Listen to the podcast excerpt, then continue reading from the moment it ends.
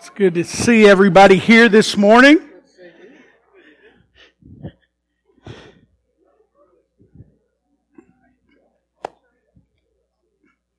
As you're finding a seat, I want to remind you real quickly that our annual business meeting will be the last Sunday of this month, uh, Sunday evening at 6 o'clock.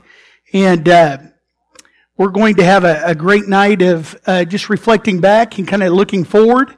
Uh, we need you to be there if you're a member, and if you're not a member, we'd love for you to become a member and uh, join in uh, with us and just where we're going as a church. Also, remember that coming up the 13th, which is uh, this coming uh, Saturday night, is our uh, all church worship night.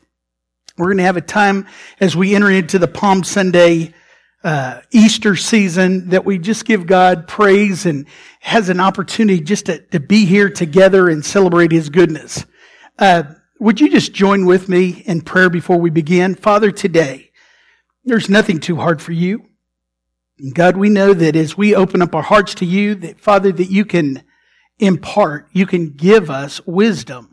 Uh, to know you better, to know your, your, your will for our lives, God, and, and we know that as you give us uh, clear or clarity in, in our vision of what you have for us, our purpose, God, and how, how to operate as a believer, that God, that we have the ability to, to go through obstacles and barriers that a lot of times people fall into or are, are hindered to going forward. But God, through your word, God, you give us clarity to be able to overcome that.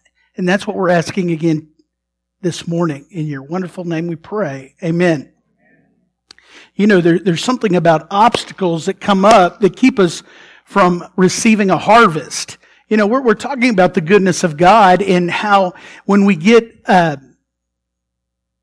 when we understand salvation, See, a lot of churches just swim in the pool of salvation, which is the most amazing revelation of realizing that Jesus came and died for us, and therefore we can be forgiven. That, that, that is everything. Nothing goes, first of all, without knowing that wisdom of the Word of God in our life working.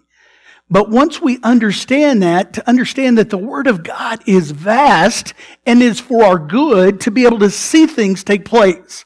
Has anybody beside myself understood that and to seen that happen in their life? That it was, it's more than salvation. And so today we're going to go on and we're going to, we're going to show you and see things in the Word of God that is, that is propelled, you could say, you know, kind of, uh, the word hyperbole, which is to extend beyond. And, and the Word of God, the anointing of the Word of God on our life gives us clarity. As a believer, as a son or a daughter of the King, you would think that the son or daughter of a king would be trained in. And in history, uh, you look at the kings of France and the kings of England, the kings of countries, they took very special care of the children of the king because they were in line to take leadership. Well, we are sons and daughters of the king. And the Word of God is put forward so that we can learn and we can, when we go into a situation, that we're knowledgeable about how to handle that. And the day comes when we're in a situation where we've never been trained, we say, God, I know that you are here with me and that you can give us wisdom or you can give me wisdom by your Holy Spirit as I am obedient to you. Now, as we're in the subject in the series, the harvest, you know, sometimes it becomes overwhelming to, to think that God wants us to be blessed. For some people, they just can't, they can't go beyond that. They got a ceiling and it, it's just like that they hit that ceiling and say, well, you know, that kind of false humility. Well, if you read the Word of God over and over, it talks about people that are blessed by God's will for their life. So this morning, if you're one of those people that it's just so hard to, to think that God wants to bless you, could, could just for about, you know, a little more than 10 minutes, how's that for positive thinking? To, to move this over here and listen with a hope and heart about what God could do and really what He wants to do in your life. This morning, uh, the title of my message is The Chicken or the Egg. See, really, the, the, the whole thought, it, it's a, a metaphoric adjective describing a situation which is not clear. Either it's what, what is considered the cause and what should be considered the effect. Uh, mother asked her daughter, uh, which came first, the chicken or the egg? And the little daughter laughed and said, of course, uh, the egg. And she said, What? Well, mommy, everybody knows eggs are for breakfast and chicken is for lunch and supper.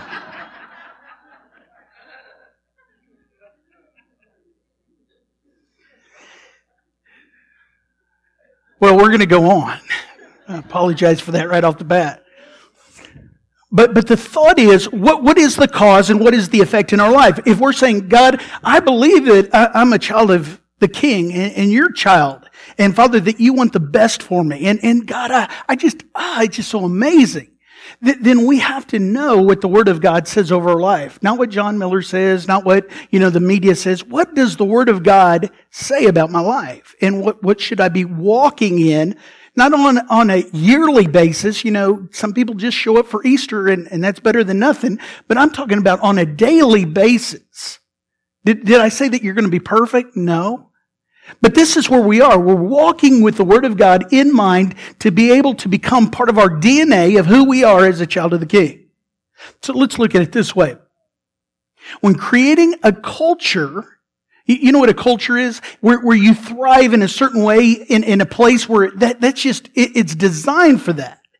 Let me give you an example real quick. If our church was not friendly, okay, it is friendly.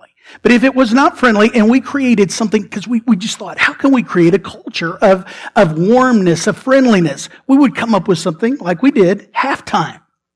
Because if you didn't have halftime, you wouldn't really have to go out of your seat. This is my safety zone right around me every Sunday and I don't have to talk to somebody.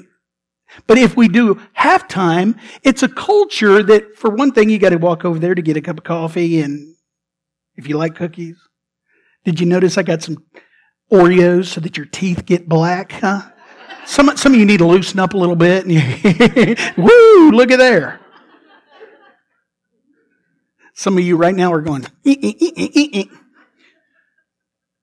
but the culture begins to change when there's something in, in, in, the, in motion where you, you, you say, well, we got five minutes. I can say hi to you. How are you doing? How are you doing? How are you doing? And all of a sudden, it's amazing how people begin to go, you know what? This is kind of a culture that's different than other places. This is a warm place to be. I, I like it. It's creating a culture. So this morning, when we're talking about creating a culture for harvest, coming into our life and in, in, really a person's life, here's what's important is to create a system of operation that we realize the cause and the effect. Because there's a lot of people that will go through and they're believers and they go, why, why don't I ever seem to be blessed? And this morning, I, I want to take an example out of the Word of God and, and show you how this story sets a principle. Not this is not the first time it was done, but, but over and over again, you can see it happening in the Word of God and setting a system in place. Now, now before I go on, realize that most people don't do what they're not made to do. It, it's just a fact. I had a doctor years ago, and, and he's retired since. He was like 150 years old. I mean, he was old as dirt, and he was right in your eye. And, and he would say, yeah, you're, you're getting older, and you're going to die one day. And I was like, Doc, could you soften the blow a little bit? Well, you're not that bad looking. How's that? Doc! And he was just, mm. and I said, how many people, you know, because he'd always say, you, you don't need to eat so many carbohydrates. And I said, okay. And he goes, no, you really need to eat only 100 carbohydrates a day. Well, not knowing carbohydrates, I thought, well, that's a couple baked potatoes and, you know, a couple sandwiches and I'm good. If you ever study carbohydrates, because he gave me a book, he didn't give me a book. He said, you go buy this book. So I had to buy the book. And, and I looked up, you know, what carbohydrates and what's it? It's like one baked bean. I'm not talking about one serving. It's like one baked bean. And I'm, Daddy got to have his roll. I said, how many people actually follow what you know and you're a doctor and how many people that you prescribe medicine? He goes, man, I, I, it'd be lucky if 20%. And if you think about it, the people that are over a certain age, and I won't say that age, but over a certain age that exercise usually are the ones that have already had a heart attack. And what they do is they go, man, I got, I got to get out there and do something. It is after the fact that they did it. I was thinking about that this morning when I was out kind of jogging, walking, more walking than jogging, but I was out exercising. And, and I thought to myself, I don't want to go there. So the, this morning, as we're, we're talking about doing something that maybe we don't want to do, remember, I really feel like my definition of maturing or maturity is doing the best for you without being made to. I've used that illustration in the past about mommy making us brush our teeth. Get in there and brush your teeth. Well, I don't want to do it. And the older you get, you know, you don't have to brush your teeth, but you go a little while and you realize that was the best thing for me when the dental bills start piling up. So, so this morning when we're, we're talking about what the Word of God says, understand that this is something that takes discipline. You can come to the chapel and I can go, rah! And everybody gets excited and they motivated. But we know that motivation only lasts a short time, and then you have to have self discipline. And anything that is going to be accomplished that's above average is going to take some self discipline. It doesn't hurt that your wife won't feed you as many carbohydrates, but again, that's another story. Thank you for helping me on that, Gwen.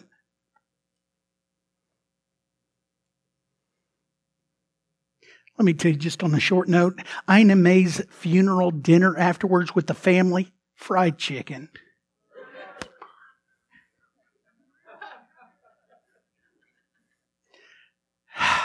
My wife would not let me eat fried chicken, but Ina May would. She's a good woman.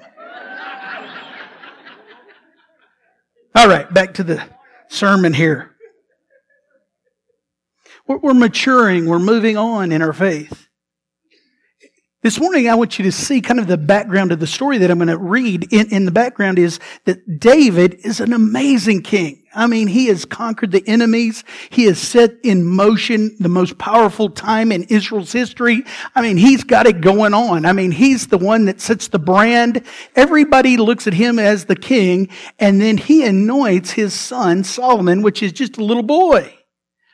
David passes away and gives him the responsibility from day one of building the temple. Now, now you think, well, that's good. The temple in today's dollars would be billions to, to build this. And not only was his responsibility to build the temple, but his responsibility was to lead God's people. Did you hear that? God's people, not his people. So the responsibility began to, to you know, ugh. Now, there, there's always some time in our life that we're called on to be responsible for things that are over our head.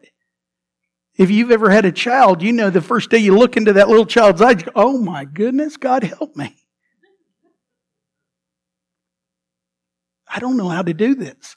Doctor, I didn't get the instruction manual. Could you, could you hand me that?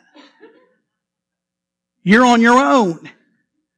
And you get that feeling of, God, I have to have you. Well, this is what's going on in little Solomon's life. We think of him as this king, you know, that's, you know, all this and that. But this guy, some historians, because it isn't mentioned, some historians thinks that he's possibly as young as 12 years of age.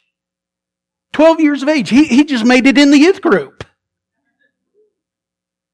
Some think he's 14 and someone or some historians think is possibly the oldest that he could have been would be around 21. And don't we always want to be out of high school and we always want to, and we get to be about 18 to 21 and we go, oh no, what am I going to do now? I don't know what age he was, but at this point in his life, he's going, God, I got to have you. Participation is good for the soul. How many people has ever been over your head and you needed God to help you? So put yourself in this place, in this place that he's at. What do you do? In 1 Kings chapter 3, verse 4. 1 Kings chapter 3, verse 4. Here it says the king, and I kind of laugh thinking he's such a young guy, but he's the king. I don't know if he had a name badge, but he is the man, the king, the helmet, the hat, whatever. The king went to Gibeon near Jerusalem where stood the tabernacle and the bronze altar. These were things that Moses carried in the wilderness and it had a lot of meaning and he went there to sacrifice. For there, that was the great high place and 1,000 look at that. 1,000 burnt offerings Solomon offered on that altar. 1,000 burnt offerings. In other words, 1,000 animals, probably oxen, were sacrificed right there on that day. Remember that. 1,000.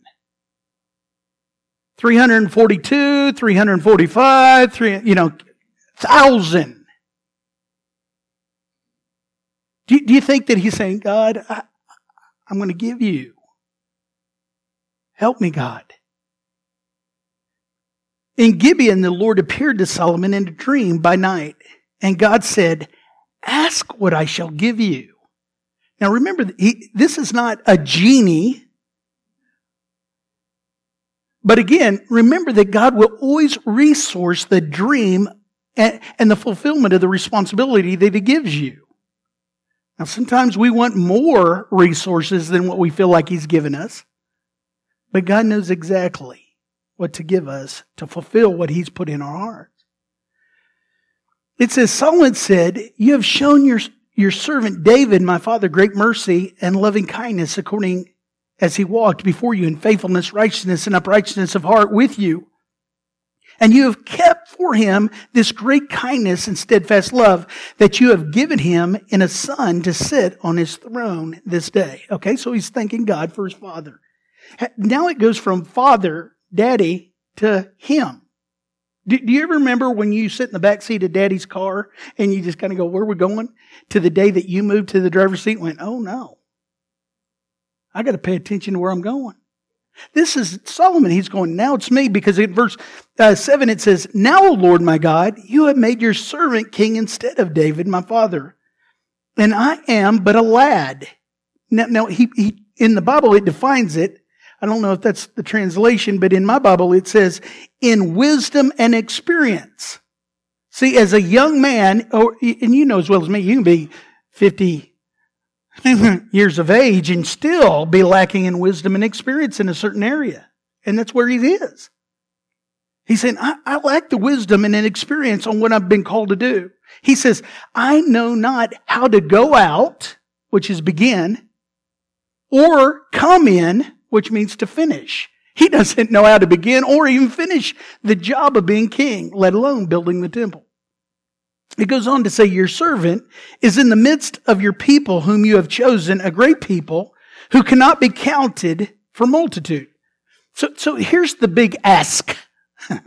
I pronounce it clearly. So give your servant an understanding mind and a hearing heart to judge your people, that I may discern between good and bad, for who is able to judge and rule this your great people?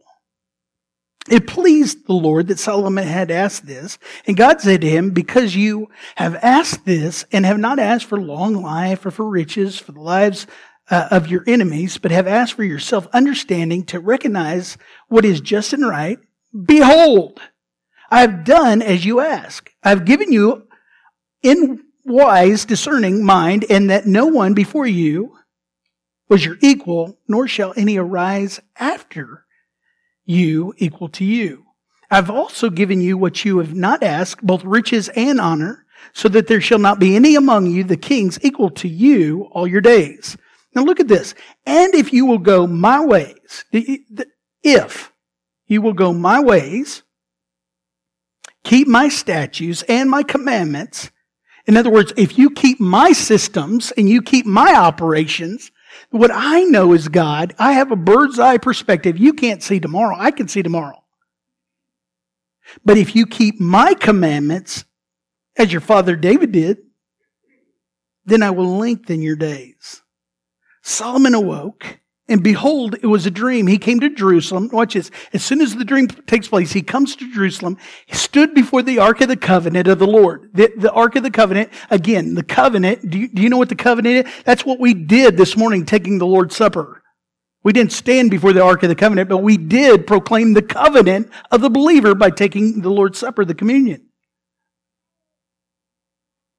He went and stood at the Ark of the Covenant of the Lord and offered burnt offerings and peace offerings and made a feast for all his servants.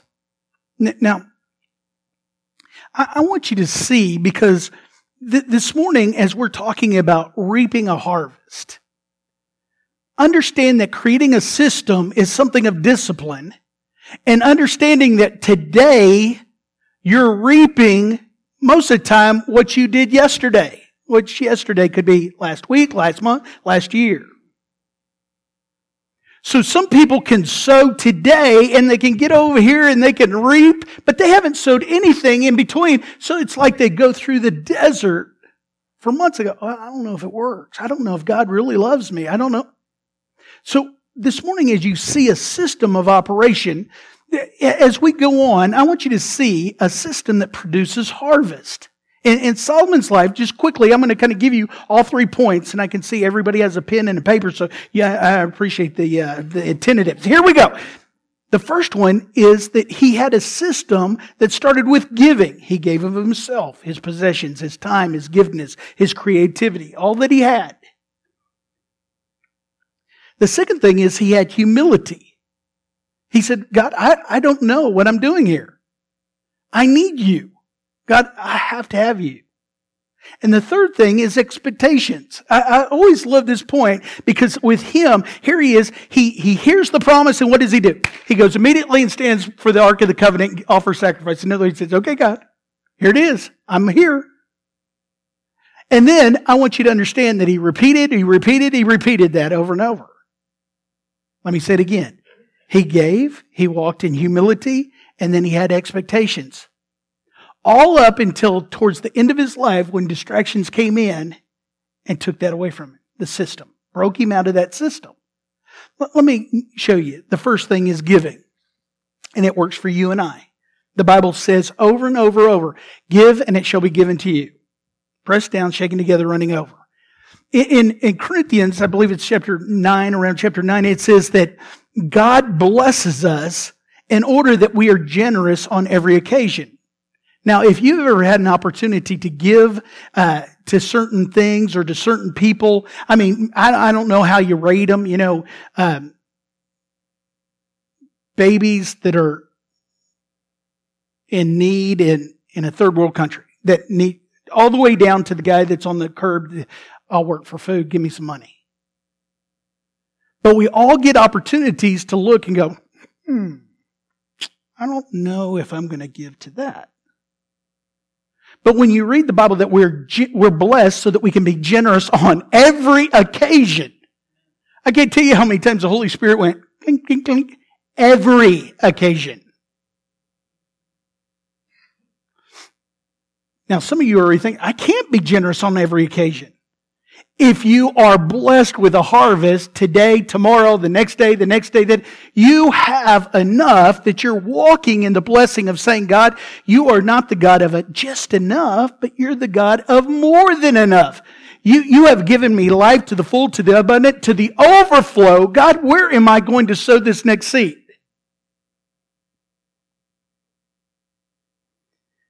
Okay, I lost you. All the oxygen just sucked out of the room. Every occasion? How am I going to have my Axiom coffee if I give to everybody?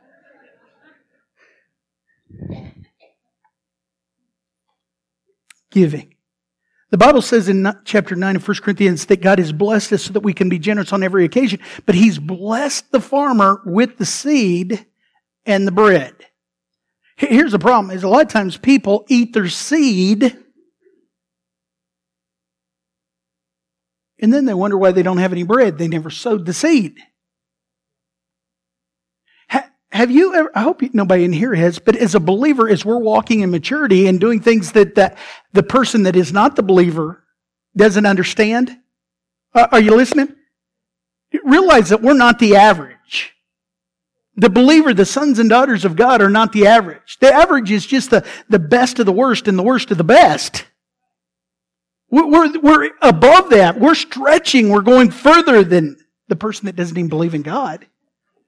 When people see us, they don't look at us and go, You don't look any different than a person that isn't even a believer. Oh, no. Oh, no, sir. They look at us and they go, Wow, why, why are you generous on every occasion? How do you do that? I'm glad you ask. And we're able to share the good news of what God has done in our life.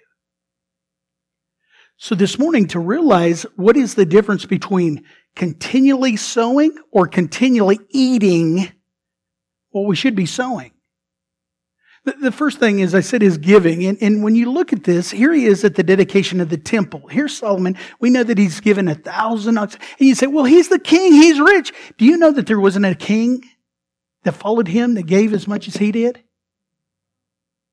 And do you know, though, that later he becomes the wealthiest king that Israel ever had? And you go, well, I, wonder how that happened. Well, I'm going to tell you how it happened. He was a giver and God blessed him. It says in, in chapter 8, not chapter 3, we move to chapter 8, and he's dedicating the temple because he, he's accomplished it. God has blessed him, had his hands upon him. He has done, I mean, this place is, you know, Texas Stadium is pretty. The Taj Mahal might be prettier. And then you go on and on to the bigger, better buildings. But this was one of the amazements of the historical world that people would come from all over the world just to see this temple. Again, a young man does this, and on the dedication day, what does he do? God, I gave my life, I gave all I had, and that should be enough. No, the Bible says that he has a giving episode. The Bible says that he gives 22, 2, 2, 22,000 oxen. You wonder if there's any cows in the whole land after that. 22,000 are sacrificed and 120,000, 120, 120,000 sheep. They, they, they have a place where here, here's the sacrifice. It's the, you know, the altar, the bronze altar and everything where it's set up. They have to move location of the sacrifices because there's so many. That guy, Solomon, he's a giver. He says, I've got all this, and the reason I have, God, is because of you. And I'm going to give it back as an offering to you. In, in the end of this passage in chapter 8, you got to read it sometimes. It's amazing. It says that he's thrown this big feast to all the people and giving them food and everything. And then he sits them home. They go home to their tents and they're high fiving. Man, God is good. Look at that. Let, us go a couple more chapters to chapter 9, verse 25. And again, you get a snapshot of his heart. In, in chapter 9, it says, Three times a year, Solomon offered burnt offerings and peace offerings on the altar. He built to the Lord and burnt incense with him before the Lord. So he finished the house. In other words, the temple, but also his palace. He's a giver. He's a giver. Three times a year, we're not talking about giving just a tithe. He went way beyond that and giving sacrifices and sacrificing God. And, and see, in our time period, you go, he's going to mean killing all those animals. Real, realize that they're dealing with a whole different way of asking for forgiveness of their sins than what we do as believers because we believe that Jesus was the perfect sacrifice once and forever. I mean, eh, that's amazing and wonderful, but aren't you glad that we don't have to have a bunch of animals around to sacrifice? I didn't hear many amens on that, but you know. Think about it. He's a giver. He continually gives. Now, let me tell you what giving does. It breaks all the negatives off of your life. If you ever get in a place where you just feel like you're walking negative, and some of you here today are maybe in that place where you, you know, you're always looking at the negative part of it. And you go, you know what? Maybe that's just who I am. No, that's not. There's something that has developed on your life that you begin to look at the possibilities of it being wrong, negative. Let me tell you what will break off negative in your life and that is giving. Listen, if you get in a place of bitterness, you know what will break that off your life? Having a spirit of gratitude. You need to just go around saying, Thank you, God, for, for that little button on my shirt. You, you can get down to the smallest thing and then start going all the way up to, man, I just thank you for such a wonderful wife.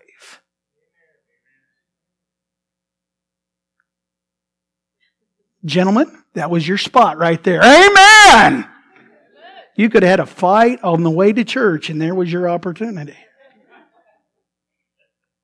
But to be thankful, all of a sudden we'll begin to break that. I can't believe you might have been offended with somebody. And I've encouraged you in the past to do something, and that is to give them a gift. And that's where that maturity begins to be felt in your life when you begin to stretch and go, Ooh, I don't know if I want to give them a gift. You don't know what they did to me. I don't care what they did to you. Our God says, forgive them. Well, I don't, I don't, I don't want to. Either you're a believer or you're not. Either you're a follower of God and say, God, I'll do what you've asked me to do, or you won't. So, so breaking bitterness is having an attitude of thankfulness. To, to have pride in your life, you know, you might find yourself kind of walking around and kind of, you know, nobody can tell me anything. Do you know that being a giver will break that off? If you give somebody, if you'll give of your time, all you have to do is think that you're something on that and a bag of chips. You know what I mean? Go down and serve at the soup kitchen a couple of days and you'll be like, oh my goodness. Thank you, God.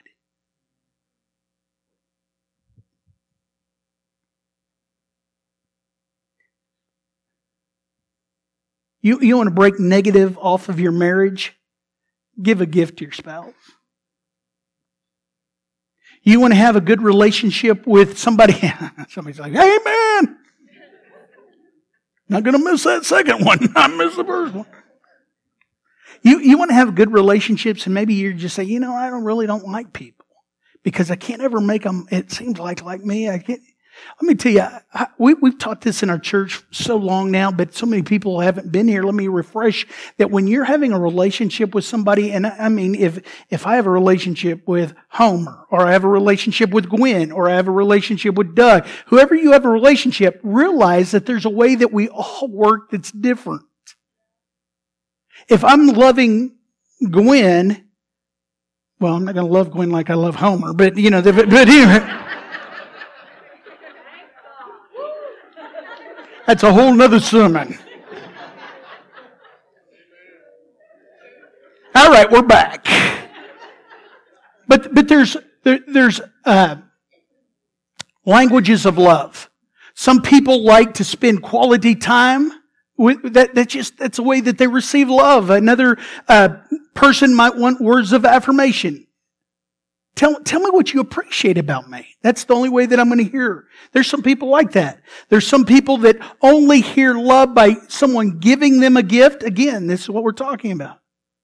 Physical touch or acts of service. And see, when, when you're giving of that language of love and you're spending time, quality time, or acts of service, whatever it might be, you realize you're giving of yourself in order to have a good relationship. That's breaking that negative off. Then nobody likes me because you're not a giver.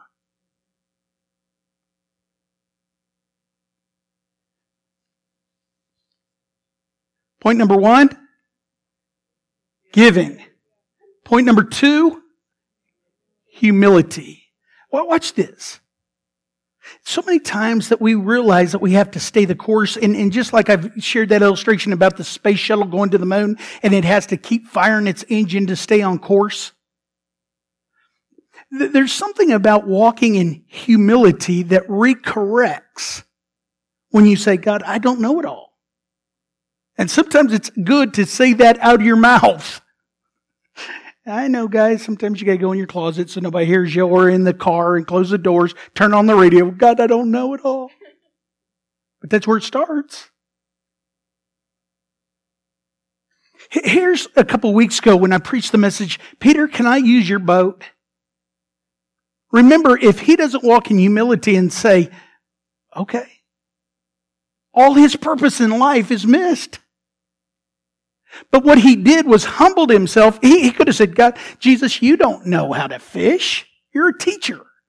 But in humbling himself and said, On your word, I'll launch out into the deep, he caught a great catch and ended up following Jesus. And on the day of Pentecost, 3,000 people gave their heart to God and are in heaven today, just on that one day, because he said, Yes, I will follow you, because he humbled himself. Humility opens the door for a harvest to come into your life. Giving breaks off the negative and the blockade of harvest coming into your life. And I believe humility opens the door for harvest. When you think about the little boy that gave five loaves and two fishes, he gets five basketfuls, I believe, given to him as leftovers. Here's five baskets to take home to mama. The woman, or the, yes, the woman with the perfume that anoints, when, when Judas goes, that's the cost of a year's wages. It should be given. God blessed her and even said that that story would be told about her, and it is. Think about the Old Testament when the, the widow with just the little oil, or the, another widow with just a little bread, or the lady with two coins and that's all she had and she gave it. All those ladies are giving something and humbling them themselves and saying, I don't have this all down. An extreme blessing came in their life. When you think about the disciples giving their life. Again, humbling themselves to follow God. We, we, we talked in our class a couple weeks ago that a successful person has many advisors because they've humbled themselves and they've asked. And that's in every area of their life. They say, you know, I don't have it going on. Can, can you tell me what's going on? Do you know any time that I start kind of a new business in my life that I realize that there are people that are, have spent years getting to a certain level? I, I really don't want to spend years to get where they are. So I'll go to them and I'll go, man, can you help me out? And all of a sudden they kind of, er, er, er, their chair up and they go, what do you need? And I said, I just don't, I, I know that you probably know more about that you probably forgot more than I'll ever know. Can you help me on that? And it's amazing how they'll just give me insight because I've humbled myself. Humility goes a long ways. I don't even know, Solomon says, how to go out or come in. I don't even know how to start. He humbled himself. Have you ever heard about uh, or heard a little boy that lacked confidence? that if, if you've ever been one of those children that have sold, you know, the world's greatest chocolate bars or something for school and you had to go around, you go, how about the kid that comes to your door and you, you have pity on him? He goes, I got some candy and I know you probably don't want any and it's, it's kind of melted in my pocket and maybe in the box. You think you want one? They're only a dollar. Now he lacks confidence. Hey, lights are on. The other day during the funeral, I get up and as soon as I start talking in the funeral, the lights went off.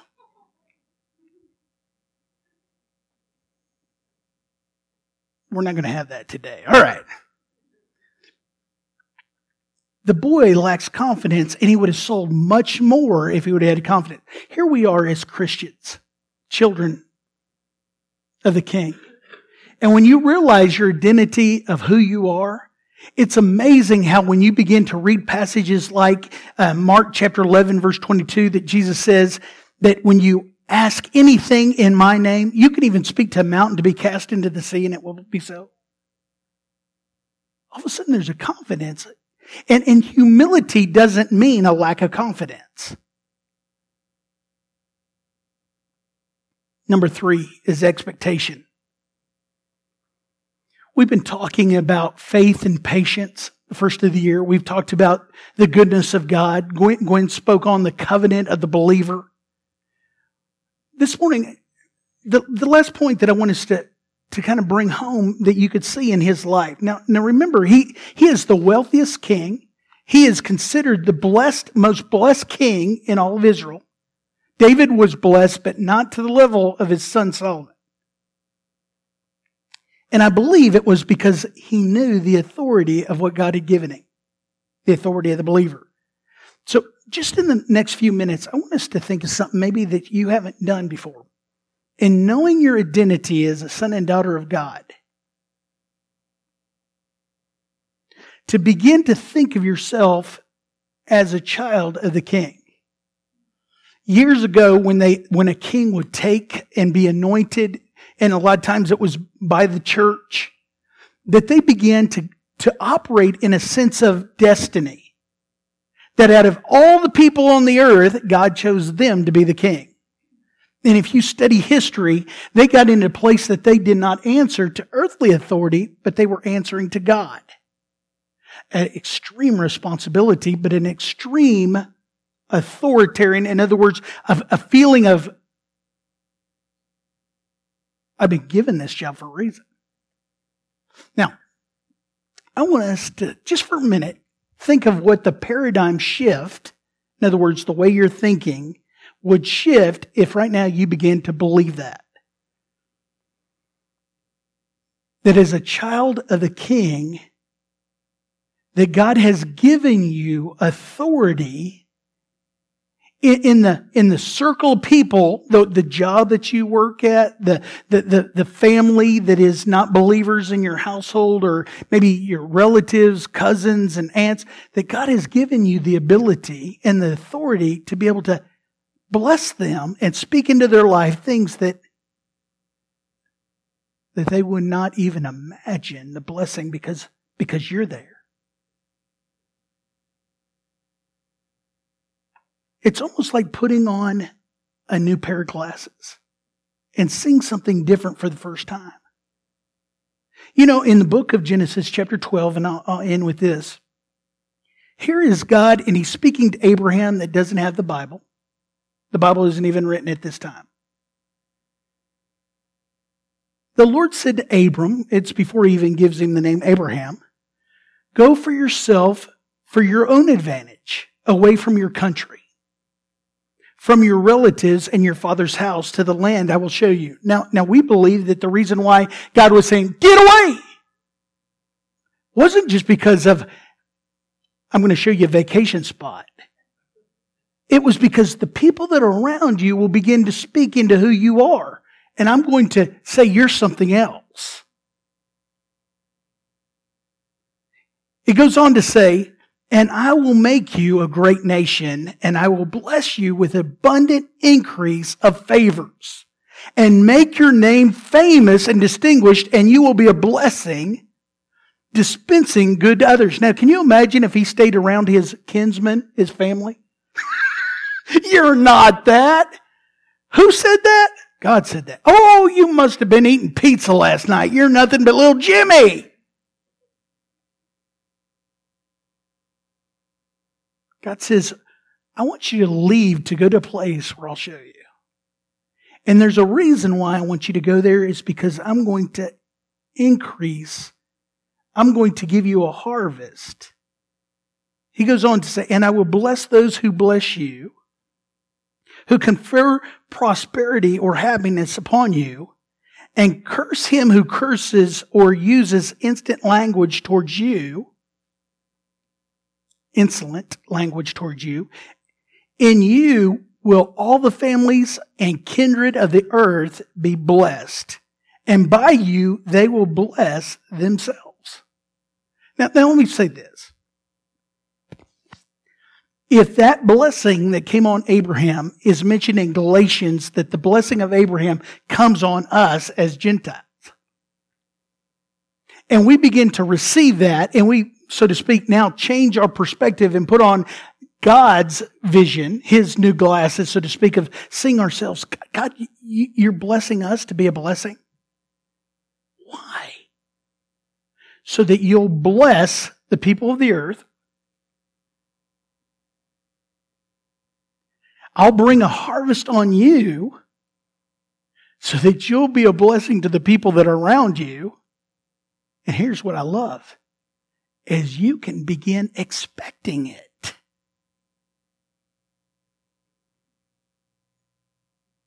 Okay. That's for me. The Bible says that Abraham does not have a perfect life. Abraham went through a lot of trials.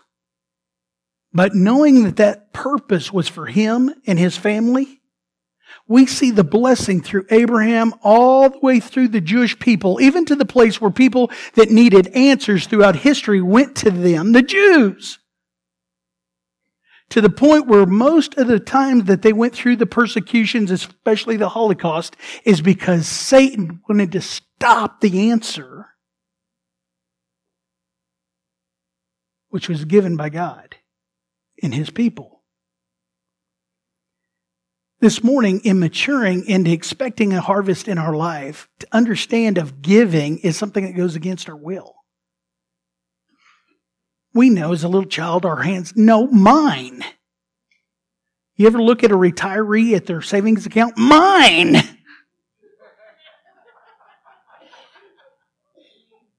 We've, we've got to watch out.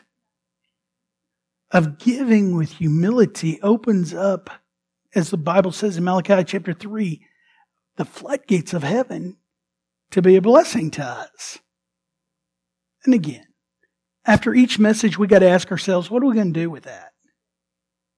Are we going to do anything tomorrow different than what we did today? But I want to challenge you, not just as a pastor, but as a friend. Let me tell you, John Miller, if I'm building this plan, this doesn't work. It's get all you can, can all you get, and sit on your can. This is mine. That, that's, that's what our flesh says. But if we believe that God is the creator of the universe, and you've heard those illustrations, you know, there's a planet that if the earth was the size of a golf ball, there'd be like 50 semi trucks full of golf balls. And I mean, it's just, if we believe that God is the creator of the universe and he created our bodies and he knows the future, then we have to say, God, then in giving, with a humble heart, we can begin to expect, look, and long for your blessings to come into our life. And I want to challenge you as a friend to become a giver, a generous giver of your time, your talents, your gifts. I end with this story. Ina May Palmer lived a great life. 82 years of age, she didn't have an easy life. She was in this church for, with John Miller as pastor 25 years. She was here before I got here. Most Sundays, you wouldn't even know she came to church because she was in the nursery. And when you would talk to her afterwards, she'd always have a smile on her face. I'm not going to get into her personal life, but she didn't lack for anything. She was faithful, faithful, faithful. I said at the funeral one Sunday she didn't come to church, and all of us were talking in the back before church, and we went, Where's Anna? And we were worried about her for a few minutes, and then we became worried about ourselves. Did the rapture take place and we were left?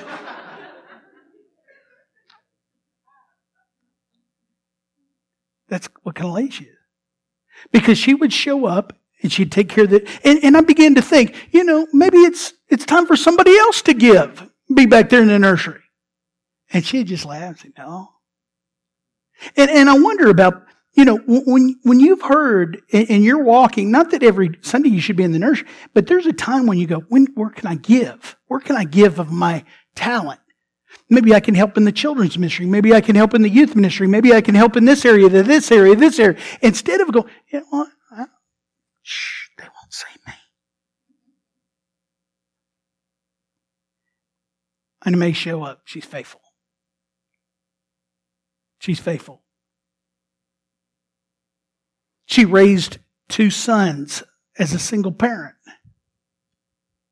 She was faithful. She is faithful. She is faithful. And you'd look at her and it looked like at first she was struggling. That was before I knew her. But I, I, talked to the family and, oh my goodness, she's gone through all this. She's just faithful. She's just faithful. She's just faithful. She's just faithful. What am I going to do today? I'm going to be faithful. I'm just going to be faithful. What, what, what do I need to do? All these things. Just be faithful. She's faithful put a smile on her face. She'd show up. Maybe she's not feeling to the top of her game. She's been faithful. I'm just going to be faithful. I know all this other stuff's going on in my life and in my family, and that person did that to me, and that person did that to me. I'm just going to be faithful. I'm just going to be faithful. I'm going to get up and I'm going to be faithful to God and I'm going to be faithful to what He has for me. And I don't care about that person. I don't care about, I care about them, but I'm going to be faithful. I know I can be faithful. Can I do this? Maybe not, but I'm going to be faithful. And when, when the times kind of got good, what's she going to do? She's going to be faithful. And if I had about 20 more minutes, I'd say faithful, faithful, faithful, faithful. And when you, when you get a person that's faithful, you don't wonder, I wonder if she's going to be faithful today. She shows up. She's going to be faithful. Put a smile on her face.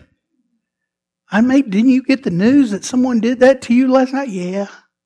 I'm going to be faithful. Did it bother you? Oh, a little bit, but I'm going to be faithful. Until the day that she steps in and she's fruitful. All her bills are paid, her house is paid off. Does she go around going, let me tell you how much money I have? No. But she's fruitful. Fruitful. Her family goes through something, she's big givers in her family. Something goes on in our church, give her. And some of you that have gone through some financial crisis that have gotten money, you didn't even know. She was fruitful.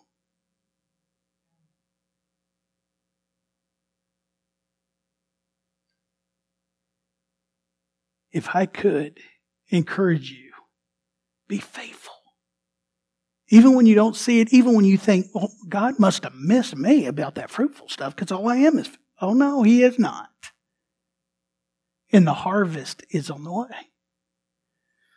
Let's pray. Thank you so much, God, for your blessings in our life. God, there is never a time when your eyes depart from us.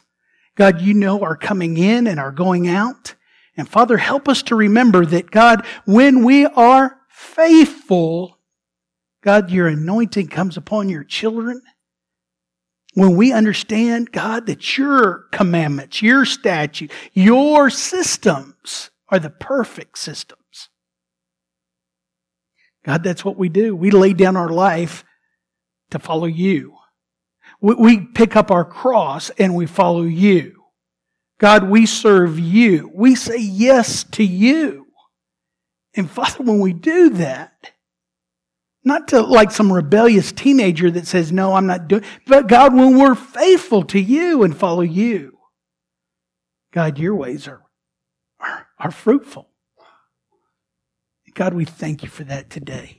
In your name we pray. Amen.